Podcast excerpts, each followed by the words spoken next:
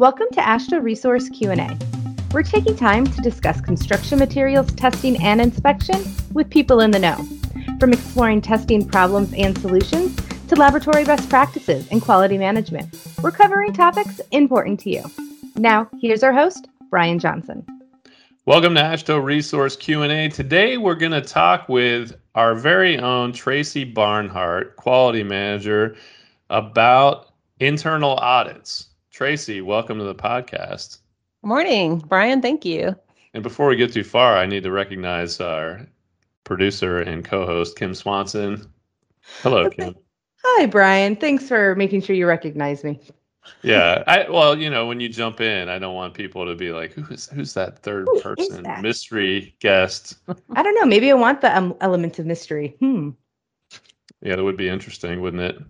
Just mystery guests. Yes. Well, I'm excited for this episode because I know this is one that we get a lot of questions on internal audits, and so I think this is going to be really useful for people. So I'm excited to dive right in. All right. So Tracy, just just the basic question: What is an internal audit? An internal audit is an independent and objective evaluation of criteria. The point of it is to ensure that you're in compliance with requirements and that you're actually implementing those requirements and activities. Okay, so what does that look like uh, when an internal audit is going on? What is that experience like for the people involved? The experience involves a lot of review of records and documentation. Uh, it also involves, if you're doing it properly and effectively, it would involve observation of ongoing activities within your laboratory and as well as talking to people, interviewing them about their activities and their experience with the quality management system and things of that nature. Okay, so this is a quality audit of the quality management system and implementation of the quality management system at the laboratory. So you mentioned independent up front. How can it be both internal and independent? Where possible, the internal audit auditor should be independent of the activities being audited. That's actually a requirement in AASHTO R18 so, for example, a laboratory manager should not be auditing their own records and documentation if they're responsible for those activities, if there is someone else in the laboratory that is able to do that. I think a lot of our customers think that internal audits have to be conducted by the laboratory manager, and that is not correct. An internal audit can really be conducted by anyone with proper training and knowledge of the QMS and what's being reviewed during the internal audit. So it could be an administrative person, it can be a technician. You can have different people involved in different aspects of the audit to ensure independence. So I think in most of our laboratories, uh, the independence factor is uh, able to be achieved. Yeah, I would agree. I think a lot of people don't think outside the box enough and, and think about like some of the positions that you just mentioned, and they really should. And I'll give you an example. You know, we're relatively large uh, in, in our organization, but we try our best to ensure independence in our own internal audit. And I'd say the most notable instance of that is the fact that our quality program actually goes through an internal audit with you as the quality manager. Now, Tracy, you're normally the person who conducts the internal audits or is the lead auditor for all of the other programs. How do we ensure that independence when the quality department is being audited? We have a separate audit of quality related activities. Those are things like customer feedback, corrective action, management reviews, and the internal audit process itself, among other things. And how that is coordinated is Bob Lutz, the manager of AASHTO Resource. He actually takes the lead on that. He'll send an email to staff, ask for volunteers to be part of that audit team. He is responsible for training the auditors, giving them all of the documents that they need to conduct the audit. I'm completely out of the loop on that, except when it comes to scheduling. Obviously, I have to be available at a convenient time. But Bob takes the lead on that. So the activity is completely independent of what I normally do with those activities. Okay, so Bob performs that internal audit. Now, how do we know that he knows what he's doing? Because uh, he doesn't. He's not the normal auditor. So I'd say this question kind of would come up and be relevant for anybody who's looking to have, uh, you know, especially a smaller organization where they don't have a lot of people involved. How do we get somebody who doesn't normally do those kind of activities up to speed on how to perform an internal audit effectively? With Bob, he actually has many, many years of auditing experience because when he started at AASHTO Resource or what was formerly AMRL, he was hired as an assessor. So he has the auditing skills and he is also familiar with our quality management system and ISO 9001, which is part of our internal audits that reviewing the requirements in that standard. So he has the familiarity and knowledge himself. And then when he's training other people who also typically have auditing experience, the ones that are on the auditing team, he can train them on the actual standard itself and also provide any auditing skills training that are necessary. I did create a PowerPoint presentation for internal audit training, which he has access to. Everyone in, on staff has access to that. So it is a, a brief presentation on internal auditing, how to do that effectively, what is ISO 9001, what should you be looking for during internal audits. So we have that covered as well. And then I have worksheets created for ISO 9001 requirements. Uh, laid out uh, just as the standard is, yeah, clause by clause, uh, and that is a document that is used by all internal auditors uh, when we conduct our audits. Because you have all of those background training materials, I imagine you could probably take somebody that doesn't have the background experience like Bob and train them on how to perform that internal audit as well. But let's say you're a, a small laboratory and you really don't have those resources at your fingertips. What would you do to make sure that you can get somebody who maybe is a non technical person that works for your company up to speed on how to perform an internal audit? There are a lot of external resources available for that. There are webinars available on internal auditing. There are actual classes that you can take, either virtually or in person, on internal auditing. I've actually taken those classes as well over the years here with AASHTO Resource. Uh, also, you could hire a consultant to assist you with the internal audit. Again, as long as they're familiar with the audit criteria and your business, they should be able to help you conduct an effective internal audit. Okay, that is a tricky one. And I know that laboratories have asked about that before.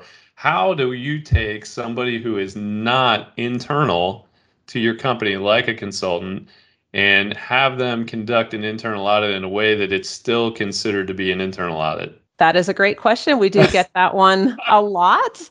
Uh, a lot of the consultants I'm familiar with have the background with internal auditing and they're very familiar with construction materials testing. So I think that helps a lot right there. If you are looking into hiring a consultant, you want to make sure that they actually have the CMT experience. Uh, that would definitely help the effectiveness of the internal audit. And you want to make sure that they're somewhat familiar with your business practices in your laboratory. I think if you hire somebody that has complete unfamiliarity with both CMT testing and your own laboratory's business practices, I'm not sure how effective that internal audit would be. I'm not sure what your experience has been with that, Brian, but that's how I would answer that question. Yeah, my, my experience has been that sometimes people ask about whether they can hire a consultant to perform that. And I'd say it really that that consultant really needs to be knowledgeable about everything about your business. So they can't come in cold and just perform an audit. That would be more like an external audit. They've got to understand all the inner workings. They need to know the people more. So I would say you'd probably have to have a couple maybe maybe a, a few meetings or a long meeting where they get to know everybody and they really get to dig in to how you do your work and interview a lot of people and perform the internal audit uh, the way that your quality management system indicates that it needs to be performed internally. But but we have to kind of evaluate that and what and determine whether or not that's suitable uh, as an internal audit Right. And our customers should also realize that nobody knows their business better than they do. Uh, so ideally, you should be conducting your own internal audits because another benefit of conducting internal audits is to identify improvement opportunities. It's easier to do that with your own people because you're really familiar with your own processes requirements and everything else that goes on in the quality management system. So I wouldn't be too quick to hire a consultant if you're able to conduct an effective internal audit yourselves because those improvement opportunities are going to be identified a little bit easier if you do them on your own. And Brian, you brought up something that I, I wanted to touch on as well. Uh, if you are hiring a consultant or no matter how you're doing the internal audits, you want to make sure that your quality management system procedure for internal audits accurately reflects what you're doing as far as the internal audit process. So I have a question, Tracy, for you that we've used this term in the 10 minutes or so that we've been chatting of effective internal audits. How do you define effective in that way? Like what makes an internal audit the most effective it can be?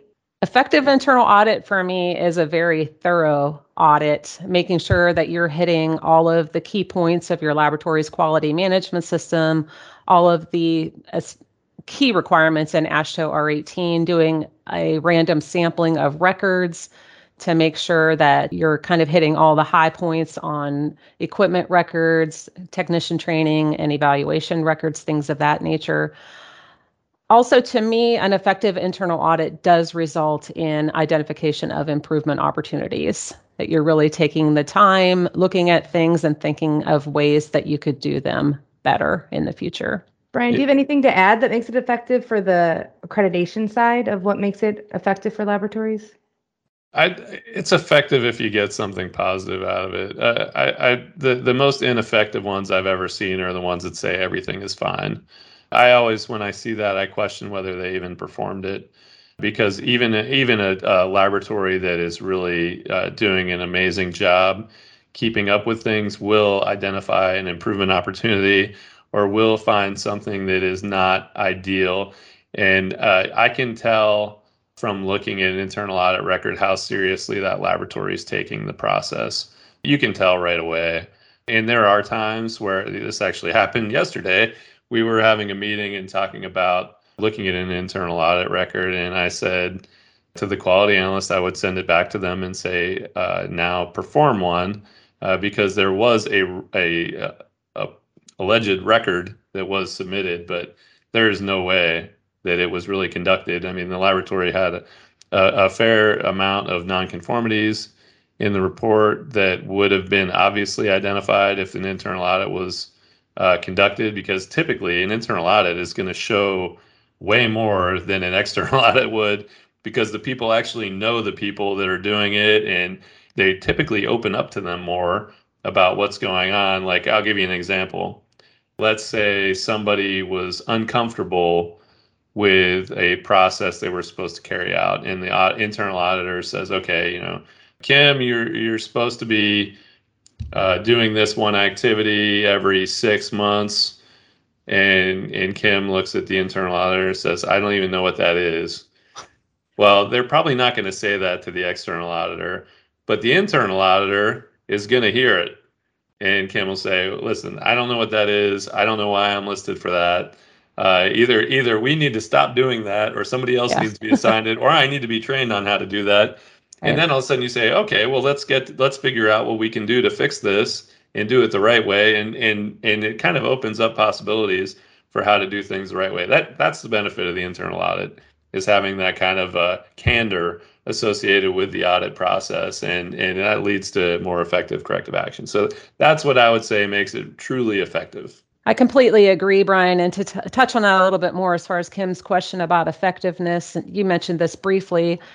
If you're finding that AASHTO Resource or CCRL, they come in for a third party external audit and they're finding all kinds of things that are not in conformance in the quality management system or the R18 requirements. But internally, you did an audit leading up to that and nothing was identified. Everything was in conformance. I think that is a reflection that the internal audit probably wasn't as effective as it could have been or should have been. So i would reevaluate the internal audit process Um, making sure that there was ample preparation involved making sure that there were random samples of activities that were evaluated. The preparation part for me that can take a day or two before i even start doing an internal audit. You don't want to just wake up in the morning and say oh I, i'm going to do an internal audit today and with no preparation whatsoever And I've seen records like that as well, Brian, where there are no findings at all. And then I've asked for, well, can you show me the check sheets that you've used for the internal audit or any sort of evidence that this audit has been conducted? And, and they're not able to provide me anything except a one sheet of paper that says everything was in compliance. So again, taking taking a look at it, reevaluating the process, even the procedure for conducting internal audits would be beneficial to lead to an effective audit. There really shouldn't be any surprises when you have third party audits if you're doing a thorough and effective internal audit. You shouldn't be really surprised by anything. Yeah, no, I, I want to jump back to the issue we were talking about with the internal versus external because we we talked about the small lab, but there's another issue that can happen at the larger labs. So if you have a large corporation that has many locations, a lot of times those laboratories will have a central quality management system and uh, central internal auditors that then perform the internal audits at the different branches. And let's say you're a company of maybe 100 locations and you have a system like that. How do you avoid that internal audit being more like an external audit? I think that person would be, in that case, very familiar with the laboratory's operations and business practices. So that gives them an advantage right there. They are probably also should be very familiar with AASHTO R18 requirements. If the laboratory is certified to ISO 9001 or other standards uh, such as that, they would be very familiar with that. So you're having a person who has that intimate knowledge and familiarity with the laboratory's system, essentially, which is different than an external audit. When we come in from AASHTO Resource, we we have the familiarity with the standards and what the requirements are, but because we go to hundreds, thousands of laboratories to do our external audits, we're not intimately familiar with the laboratory's business practices. And, and to me, that's the key difference between those two. And I would have to say, or my guess, because I honestly don't know, but when you ask that question, Brian, that there is an advantage perhaps to having the centralized, if they're visiting hundreds of laboratories, they see how other laboratories in their own system are doing it and can bring that perspective for improvement opportunities as well. So I think something like that might be an added advantage in that scenario where it's not necessarily third party and not necessarily internal kind of thing. So perhaps there's a, an advantage in that way too. Yeah, that's a great point, Kim. And that also can lead to consistency and processes between the different branch locations and they can learn from each other. Yeah, that's a great point. Yeah, that that is true, but I think that it also comes with some risks to uh, to the like I mentioned the candor that comes with the internal audit that can be beneficial if those branch laboratories in that system feel that the internal auditors are more like police uh, or or like us when we come in there, then all of a sudden that internal audit uh, has a risk to its level of effectiveness. So, I, like I, I think building those relationships uh, with the individuals at the branch could probably help eliminate some of that risk. But you know it's it's tough. Like i know for a lot of the customers we have we have very uh, small laboratories in our program. And we have very large laboratories in our program and a lot of times you can see some you know some scale scalable differences uh, that happen. Uh, some sometimes it's positive and sometimes it's negative the larger or the smaller you are. Um, but everybody's got to figure out how to make these things as uh, we keep using the word effective. Yeah. As effective as possible, uh, given whatever your circumstance is. So I, I, I don't want people to say, well, you know, because of our laboratory, we can't do X, Y, or Z. You can do these right. things, and you can do them very well. And we've seen it uh, on both sides. We've seen excellent large ones and poor large ones, as well as excellent and poor quality on the, the smaller side. Uh, it just depends on your level of commitment to quality uh, and your understanding of quality principles. So, uh, you know, Tracy mentioned some training opportunities that are out there. I'd, I'd recommend that people take advantage of those uh, as much as possible leading up to an audit or just continuing to add education, you know, continual education to your plan for yourself and for your company. Uh, so we, we talked a lot about the who, because I think that the, the question of who conducts the audits is probably the most popular question we get uh, related to internal audits. And let's get into what they are specifically. R18 talks about internal audits in that they are uh, a verification of the laboratory's operations to make sure they continue to comply with policies and procedures and the requirements of R18. Uh, it also indicates that you have to indicate the frequency of the review, uh, identify who conducts the review, which we talked about, and it has to address all elements of the quality management system. And you know, I said the frequency has to be identified. Well, R18 also says it has to be done every every uh, 12, 12 months. months. Yeah. so the, the guesswork is removed there, but you still have to indicate that in your own quality management system, and then you have to uh, record the the findings of the internal audit. So let's get into the what. So all elements of that quality management system have to be audited.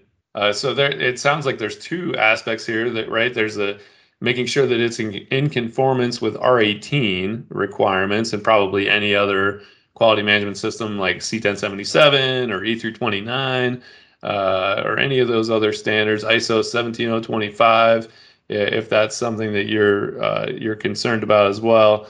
Uh, so you've got that element, making sure your QMS quality management system is in conformance, and then if it's being implemented in conformance with the way it's written, should those be split out into two activities, or can you do that at once? You can do that at once. Uh, internal audits are basically three dimensional. You, you're saying what you do with documented policies and procedures, making sure that those are in place, uh, doing what you say. So you're watching activities, making sure that activities are being performed in accordance with the requirements. And also, when you're reviewing the records, you want to reflect back on what the documented procedures are and making sure the records line up to what you're actually uh, seeing. And then proving it with objective evidence of what is actually uh, happening as a result of that activity, whether it's uh, equipment calibration record or a technician training and evaluation record, or whatever that may be. And I've actually forgotten your question now, Brian. After I after I explained that. That's okay. That was a really long question. But my question is when you're evaluating the, the, your quality management system for conformance with standards, and then you're evaluating implementation of your quality management system, is it best to have those as two separate activities, or can you do that all at once, or what, what's the best process? You can, of course, do everything all at once. For me, as an internal auditor, I find it a lot easier and it, and it's a lot more effective for me if I do what's called a desktop review of the QMS documentation before I even do an internal audit. So I'll go through randomly sample a lot of the procedures that we have in our own QMS as part of my preparation for an internal audit. So I'm I'm doing a lot of that prep work ahead of time so uh, then I'm populating uh, my worksheets with questions I want to ask about specific things when I'm actually conducting the audit. I don't like to review documents at the same time as the internal audit because there are so many for me to review. We have, of course, we're not, we don't have to be in compliance with AASHTO R18, but we have to be in compliance with ISO 9001, ISO 17043 for our proficiency sample program, and our own quality management system, which literally has hundreds of policies and procedures in it. I I don't want to have to do all of that during the audit. So the prep step really helps me streamline the audit. And then I can focus more during the audit on talking to people and reviewing records because I've already reviewed the documented policies and procedures before I even got started. Yeah, that makes a lot of sense. And I, th- I think that's the preferable process to really capture everything and to, to, to do this correctly. If you already have done the audit part of the of your QMS to make sure it's in conformance, you're going to get familiar with all those policies and procedures. Maybe even some that you forgot about, yeah, and you yeah. may and you may realize that there are ones you should have that you don't have. So that that's a good thing. Now now when you perform that that part of it, let's say the first part where you're evaluating your QMS for conformance with the standard, is it appropriate to do the entire review of the QMS every time you conduct an internal audit? So every year go through all of those things? With R18, I think you should be going through all of those requirements. Um, the list of requirements on R18 isn't nearly as long as it is in some of these other standards. Uh, so I would say yes for R18. With the ISO standards, I do review all of those requirements. I have check sheets laid out for, for every single requirement in those standards. Uh, but I might focus more on certain aspects of those requirements uh, from year to year just to make sure that I'm really spending ample time reviewing things. I do make sure that we're in compliance with everything, but I, I might focus on a certain area a little bit more one year than I do the next year. Yeah, and I also want to confirm that R18 does require all elements of the standard to be covered. So that that that it that was a little bit of a trap question because it, it, it, does require and, and you're right though r18 is pretty slim down uh, compared to some of the other quality management system, standards uh, so it is not an overwhelming task to perform that now let's talk about the implementation phase when you are conducting the internal audit uh, implementation how much can you sample there because there are certain things like let's talk about competency evaluations so you may look at competency evaluation records and how many of those do you need to see before you're satisfied as an internal auditor? It depends on the program. I conduct internal audits of each of our main programs separately. Uh, so I can give you an example. I recently uh, conducted the internal audit of the laboratory assessment program, and we have, I'm going to guess, 25 assessors right now on staff.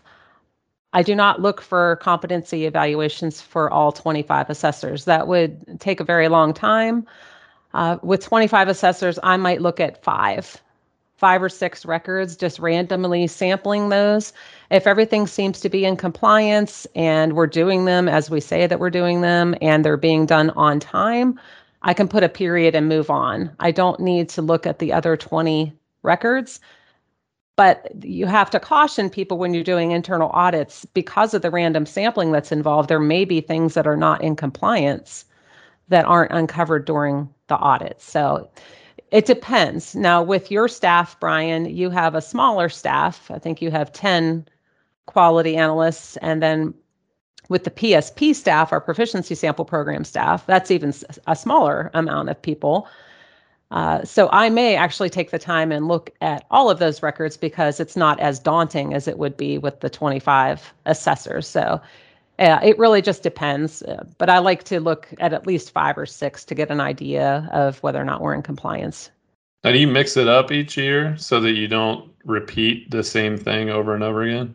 I sure do. I keep a list of the records that I look at from year to year. And same when I'm sampling our own quality management system policies and procedures. As I mentioned earlier, we have hundreds of them. I keep a list of that in the actual final report and in my notes. And then when I'm preparing for next year's internal audit, I go back over the past two or three years. Okay, well, I've already reviewed all of these procedures.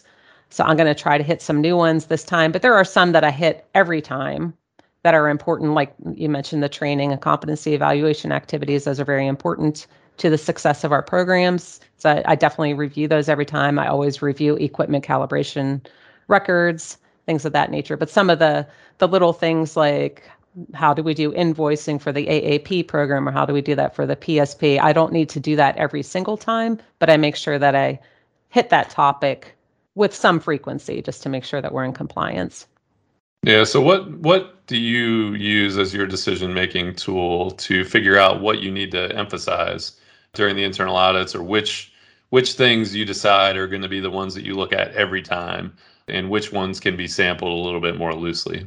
Some of that depends on previous internal audit findings. Uh, especially if we have a history of, and this is hypothetical, but let's say we have a history of we're not doing our equipment calibrations on time that we've lapsed in that or some details we're missing on the records and i see a history of that.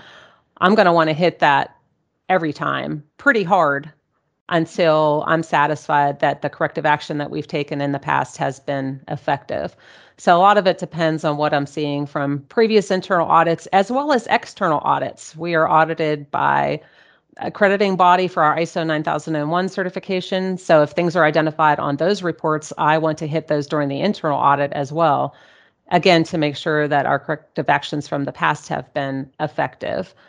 So it, it really depends. Uh, but I want to, again, I'm just trying to make sure that over the course of, you know, three years, I've pretty much hit most, if not all of our QMS processes are the ones that we have on our own that aren't necessarily required by ISO 9001. I want to make sure that I'm hitting all of those at some point during uh, that three year period. Uh, but some things I do review every time, like records retention, where we're keeping records. I definitely review that each time. Equipment and personnel, things related to that, which are also very important to our programs. Yeah, so so just to generalize that, it sounds like you're evaluating the risk of nonconformance. Absolutely. Okay. Absolutely. So that, so that that makes a lot of sense because because we really are trying to just become better all the time through the, the internal audit program helps us figure out what we need to do to get where we want to go with, with our quality, which is to be excellent, right? Like we want, we want our quality to be the best it can be. Now, uh, let's let's talk about the results of the audit. So, when you conduct the audit, you know you may find some some issues here or there. How do you know what to do with it? What do you what do you do? Are, do you grade them? I mean, R18 is very. It doesn't even comment on whether you have to have minor nonconformities, major nonconformities, observations, whatever you. So the laboratory has a lot of freedom on how they want to uh, define the results of their internal audits. What would you recommend laboratories do? I can explain how I categorize things on our internal audit reports. First of all, I don't ignore anything. If something comes up and something is amiss, that's at a minimum going to be a comment on the report because this is an internal audit. We've talked a lot about this today. We're looking for improvement opportunities, and I want to communicate to the program that I'm auditing, and, and, as well, the entire staff eventually gets a copy of the internal audit report. But I want to communicate anything that was amiss during the internal audit. Does everything have to be a nonconformity? Not necessarily. It depends on what it is. You have to think about is it a value to um, identify something as a nonconformity? Because internally, you're going to have to do a corrective action report for that, a root cause analysis. So if you looked at 10 records and on one of those records, a period was missing out of 10, it was an oversight on that person's part. I'm going to note that in a comment on the report so that it's there for the record, but I wouldn't necessarily note that as an official nonconformity. That could be an observation. Observations, according to the way we categorize our findings, don't require corrective action, but they're still noted on there as something that was not in conformance with requirements. And then I also categorize, so I might have a list of just comments, little one off things, and then I'll also have a list of improvement opportunities. Those are in a separate section on the report, and we go through those at the closing meeting so everyone knows what was identified as an improvement opportunity. So there's really like four different ways that I can categorize these types of findings, but I just I don't like to really ignore anything. Yeah, that's that is clear to me when uh, the AASHTO accreditation program gets its internal audit. No stone is left unturned. But I will say uh, the improvement opportunities and the nonconformities and observation, all the stuff that you write is is welcome because it makes us better. Now, there's one other thing that that we didn't mention yet that I think is is worth pointing out, and it's often missed or just not even thought about. But the positives that come out of the internal audit. So you don't only talk about improvement opportunities nonconformities, you also talk about things that are going especially well uh, and efforts that should be pointed out and congrat- people congratulated. Uh, th- this step is it really makes the internal audit special because the external auditor may not realize all the efforts going in, but certainly the internal audit auditor should. Do you want to comment on on that part of the audit? I sure can. I just completed the proficiency sample program internal audit last week, and I had a couple of those comments on that report. First of all, I went back into our production facility, which is a very large facility. There is a lot going on back there. We share the facility with CCRL. It's separated into four huge rooms. I went back in there and was astonished at how clean everything was. The housekeeping was amazing. I commented that I could almost eat off the floor. I wouldn't do that, but all the samples were stacked neatly. Everything had a label. It was it was just if you're going into Sam's Club where everything was just so organized, easy to find, equipment was put away, there were no cords uh, across the floor. So I commented on that in the final report for the proficiency sample audit that housekeeping was very impressive and I talked about all of those things that I just mentioned. So that was one thing. Uh, another thing that I commented on many of our customers, most of our customers should be aware now we're switching to an aggregate degradation and gradation sample next year for the uh, proficiency sample program. So I was asking about that during the internal audit because that is something new, a change to our program. And I saw a lot of documentation about that. John Malusky had prepared basically a report uh, when he was doing the research before this was even announced or even decided upon it was a multi i think it was 20 pages of research that he did and why we're doing this and how it'll affect customers and what are the benefits of it what are the risks. And i was very impressed with that. And then i saw an email that we had sent to customers recently outlining that program the changes to the program. It was very clear. So all of that i also commented on in the internal audit report that i felt the communication regarding that change uh, was very thorough and effective. So i think it's important to note those types of things. I don't think you should feel obligated to do that. But when you're doing an internal audit and something really jumps out at you as like, wow, this is great. They're doing a really great job with this, whether it's record keeping or the way they're training people or or whatever it might be, even customer feedback, if the customer feedback has been excellent.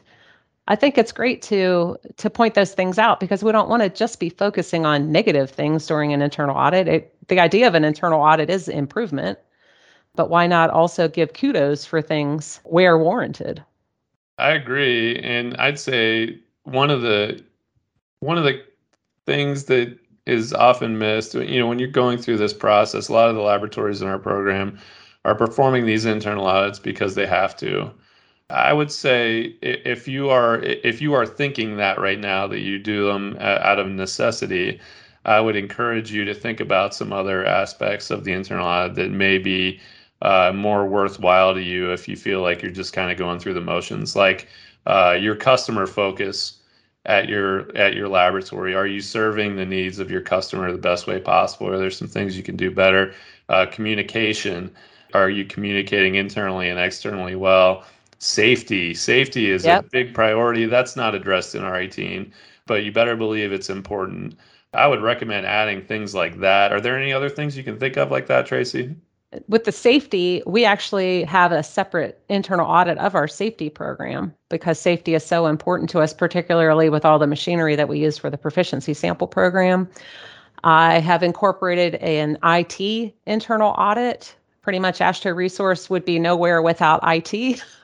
it's so critical to our business uh, that I do a separate audit just of the IT program. I do a separate audit of the administrative staff function and everything that they're doing. Again it's so important to the success of our organization. So i take the time to audit what they're doing and making sure that we're doing what we're supposed to be doing.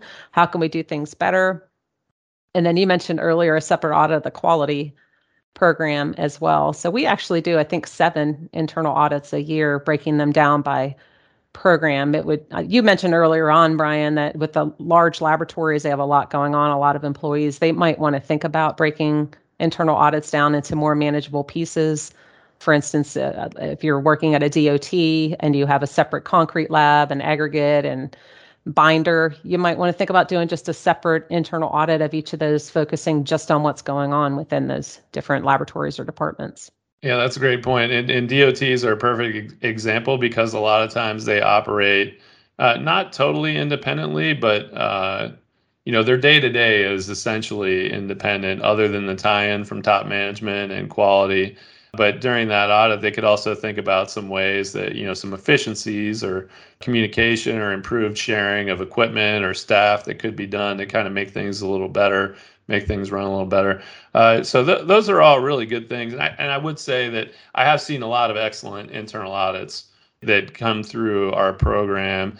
And I am always impressed with so many of the laboratories in our program and, and their dedication to their staff, the quality, to their services. I, I think it's great, and uh, I'd love to see more of that. And and one of the things that I'd say this is not about technical exchange, but one of the things that uh, I would like to mention is that we have this annual technical exchange, and that's an opportunity for a lot of these uh, lab managers, quality managers, technicians, uh, technical people to get together and talk about best practices and talk about their experiences. And I think so much can be gained from that, especially when it comes to some of these issues like internal audits, where people are a little less comfortable. Uh, you know, not everybody went to school for quality. Sure. Uh, some of these things are learned on the job or through through some of these external forces, like having to go through an external audit and thinking about what that's like. Let's talk about. I think the last aspect of this internal audit process is the nonconformities and, and the follow up. So you're right. Let's say you, you perform the internal audit, you've got some nonconformities that need to be addressed. What what's a good way that laboratories can use to make sure that those corrective actions actually get taken and followed through on in a timely and effective manner? First of all, when you're identifying nonconformities, you want to make sure that there's a requirement that wasn't met and that you have evidence to back that up. One thing we like to tell people is if you just think it's a nonconformity, it's not it has to be based on a requirement and uh, objective evidence that you have. At AASHTO Resource, when we do identify nonconformities, I issue a formal corrective action report, as most of our laboratories would do, and I track those. Uh, we have deadlines on when the at least the corrective action plan has to be submitted. Uh, currently, we're tracking those uh, through Outlook, uh, but we're also migrating to a quality management system softwares uh, package that will help us track and report things. I follow up with the people that I assign the corrective action reports to if I don't get them in time and asking them, you know, how are things going? Do you need a little bit more time? With that, I'm reviewing the corrective actions that I receive from those individuals and making sure that they've done an effective and thorough job of addressing all parts of the nonconformity uh, once I do that, then the corrective action plan is forwarded to the manager of AASHTO Resource, Bob Lutz. He also takes a look at the corrective action reports, uh, making sure that we didn't miss anything. Uh, and then I'm not too quick to close those out. I think that's a trap that some people fall into. The you know you might get a nonconformity saying we didn't do our equipment calibrations on time, and the response was, well, we'll do a better job of tracking that next year. Well, how do you know that's going to happen? I think you want to keep a lot of these corrective actions open and check them for effectiveness, maybe in a month or three months or six months. Um, at any given time on our end, we have 10 or 15 corrective action reports that are open. Sometimes they're open for six months or a year. Some of them relate to proficiency samples, and we have to wait until the next sample is issued to customers to make sure that we've effectively corrected whatever the issue was previously. So that would be my advice is to not close those prematurely, but to make sure that the corrective actions have actually been effective and you're not seeing repeat issues in the future. Yeah, I appreciate that. And I'd say another thing uh, that people might want to consider is that when they have their management review, uh, that's a great time to go over all of this with management, how the internal audit went, how the uh, corrective actions are tracking, and really hold everybody accountable uh, in the organization uh, to make sure that they are doing things in line with the expectations of top management. And uh, a lot of times that's just a good time to let them know how well things are going because there's always some positive things to report in right. those. I completely agree with that, and also with corrective actions. And I know Brian, you do this. Uh, you know, why not consider getting others involved in that process? It doesn't have to be completed by Brian Johnson if we have a nonconformity for the accreditation program. You're ultimately responsible for the corrective action report, but I know that you go to your staff and ask them for their suggestions on how to correct things. They're the ones doing the work. Why not get input from people that are directly involved in whatever issue it might be? You know, how can we make this better? Why do you think we had this nonconformity in the first place? The communication key, I think, is very important with corrective actions as well. Well, yeah, thanks for pointing that out. And I agree. I, at, at, my age, I've learned what I'm good at and what I'm not good at, and I try to get people involved uh, who are better at certain things than I am. Uh, and I'd say it, it, that's a that's a good thing to reflect upon anytime, uh, especially if you're in management uh, figure out what what other things can be done better than you can do them by your staff or others around you, colleagues.